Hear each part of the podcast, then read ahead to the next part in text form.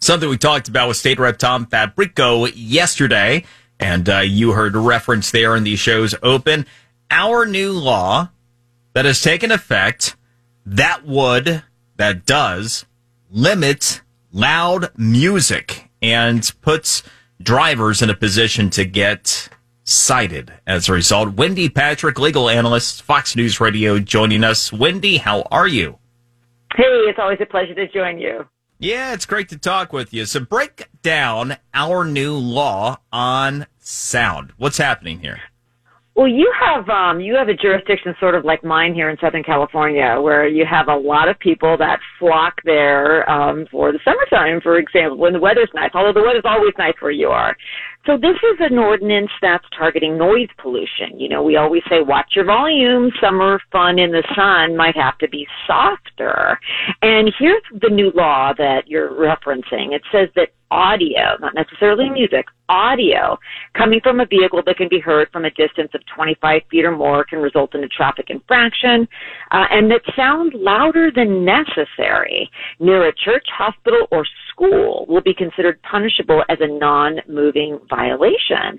Um, now, these laws exist in many jurisdictions, and nobody knows about it because nobody ever publicizes it. There are very few citations that are written, but the fact that this is, you know, grabbing some headlines probably is highlighting the reality that you and our listeners probably just lived through on the 4th of July. We are still having fireworks going off overnight.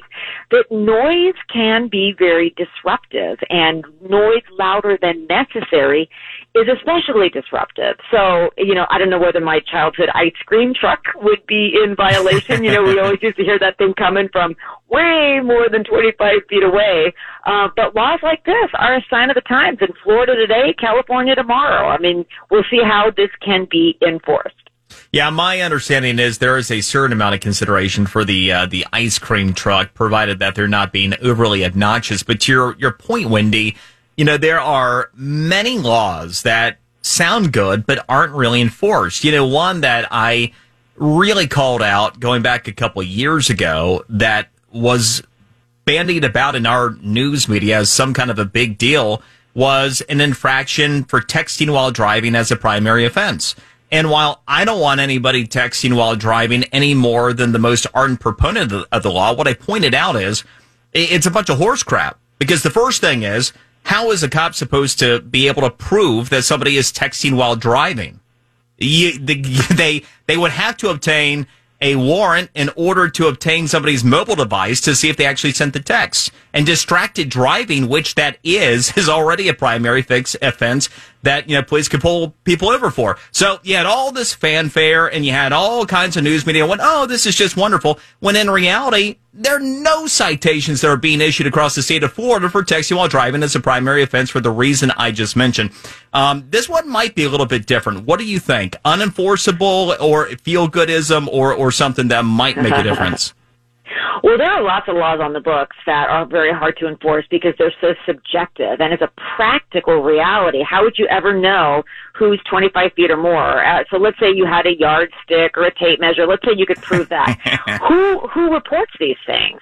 You know, do do you do neighbors report neighbors? And you know, if so, um, is a cop going to be freed up from you know some sort of a, a serious call? You know, resources are at a premium right about now um, in terms of law enforcement and other public areas. I mean, how is this even?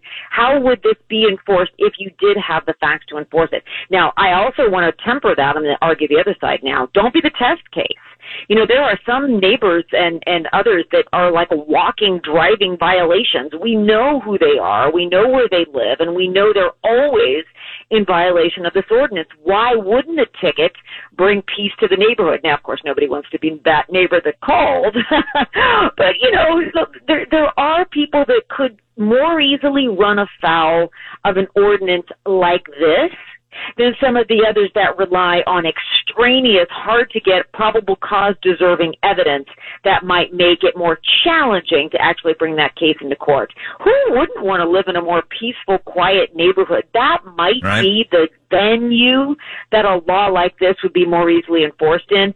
Um, but our, if we have listeners that you know are in other states, remember you also may have uh, the ability to enforce laws that are traditionally known as public nuisance laws, noise ordinances. Just because they don't make headlines doesn't mean your state doesn't have a law like this. Boy, you're you're bringing up a good point. I'm going to get into some of that, including the noise ordinances at the county level in South Florida, as part of today's Q and A that I was referencing. Uh, Wendy, you know, you, you brought up an interesting point, and this is about neighbors. One of the, the listeners I've heard from this whole fireworks thing, um, they are worried about calling the police for what appears to be illegal firework use that's really annoying them because they're concerned about retribution from the neighbors. You have any guidance on that one?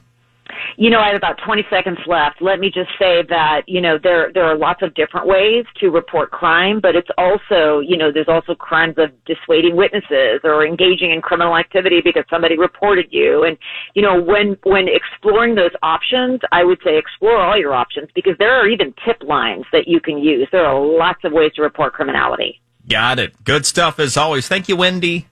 Thank you.